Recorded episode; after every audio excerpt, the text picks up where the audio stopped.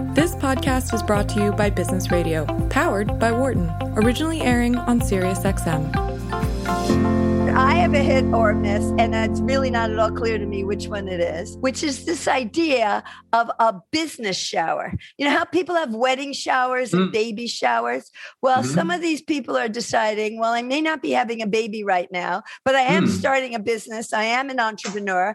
And that's a reason that we should start having a business shower. It doesn't work does it bring together and increase retail? Is it smart for the person who sh- who who who throws their own shower? Mm. This is the first time I'm hearing of it, but it sounds it sounds fascinating. Um, I think like from from one perspective, it sounds like a really great idea in the sense of like you know wedding showers, baby showers, that kind of thing they're for your friends and family to like help you along in a certain period mm. of, of, mm. your life so like the arguably founding a business is a really similar thing where like you're probably sticking your exactly. neck out a little bit to do this so mm. it gives friends and family the option to purchase something that's going to actually help you mm. um, in your pursuit of the thing. So I kind of I, I kind of like it from that perspective of like I do think that there would be a you know a subset of people around an entrepreneur who would love to help them kind of get their feet wet, especially if they're you know brand new. So just for the sake of argument,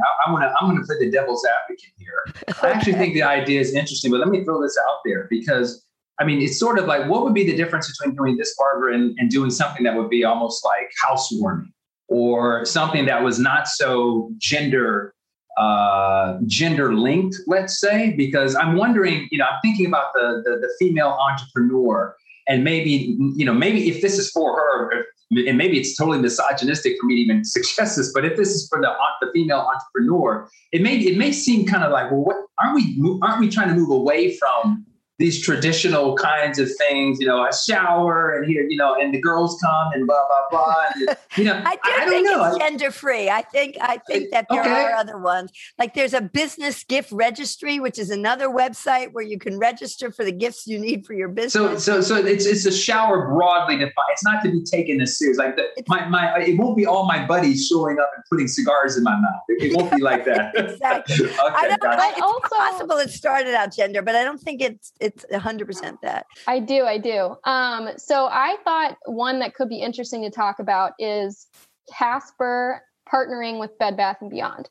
So, hmm. in case you guys haven't heard about this, so Casper decided to do a shop and shop within Bed Bath and Beyond, and it's its hmm. first ever kind of shop and shop with a retailer. Okay. Um, so, I mean, there are two ways to look at this because you can look at it from is it a hit for Casper or is it a hit for Bed Bath and Beyond? I think for Bed Bath and Beyond, it's definitely a hit because they're in the middle of this like huge turnaround.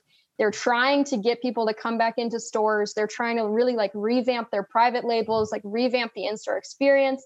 And this kind of shows them as associated with this like hip, like more popular direct consumer brand. Um, so I think for Bed Bath and Beyond, it's it, it feels like a hit to me. For mm-hmm. Casper, mm-hmm I'm mm. kind of undecided. mm. You know, that's I, I don't know if you guys have been following, but it feels like they're making wholesale partnerships with everybody lately. Yeah, I'm gonna uh, I'm gonna say it's a hiss because I because I, I, I love what it's doing for Bed Bath and Beyond because I totally agree with that analysis.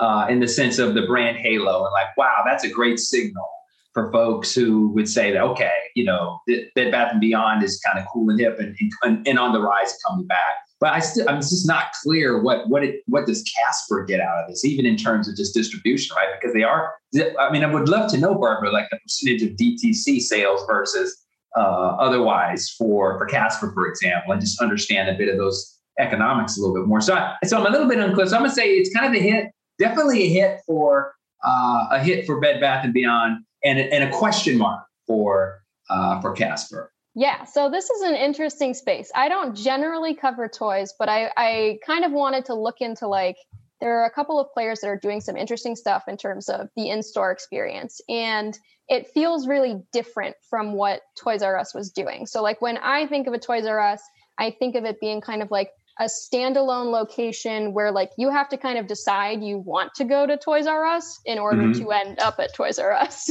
so so some of the players that I kind of took a look at that are approaching this in different ways. Um, Lego is one of them, and they're kind of embarking on this whole store revamp strategy and they've got some flagships that they're opening and so i kind of looked at the new york flagship that they were opening in particular and it's got you know all of these brick models everywhere it's got all of these different kind of areas where they're trying to engage kids physically playing with legos and then also they're trying to tie in some of those digital and personalization kind of elements.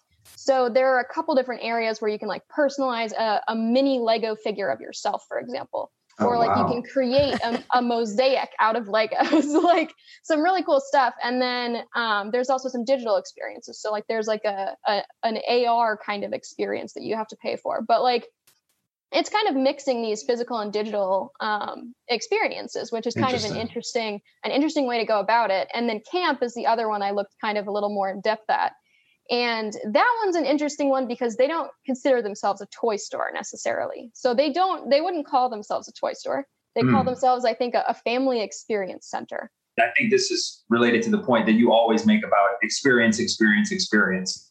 You know, that's replacing location, location, location. But the idea that, you know, I mean, I, I love I love thinking through the hypothesis of when you're in the play mode, when you're there playing, you know, how does the buying decision process change? Like you're feeling emotions, you're happy, you're with your you're having fun. It's it probably it's probably easier to buy more, spend more, you know, and consume more, but just because of the emotionality that's being created. Just as a function, you've changed kind of the purpose of the of the floor space into this really interesting, more experiential, more kind of you know, let's connect, and then oh by the way, we might buy something probability of buying probably may go up. I don't know. It might be a two-tailed hypothesis, but it's kind of interesting. Certainly the hope. Yeah. Yeah. For more insight from Business Radio, please visit businessradio.wharton.upenn.edu.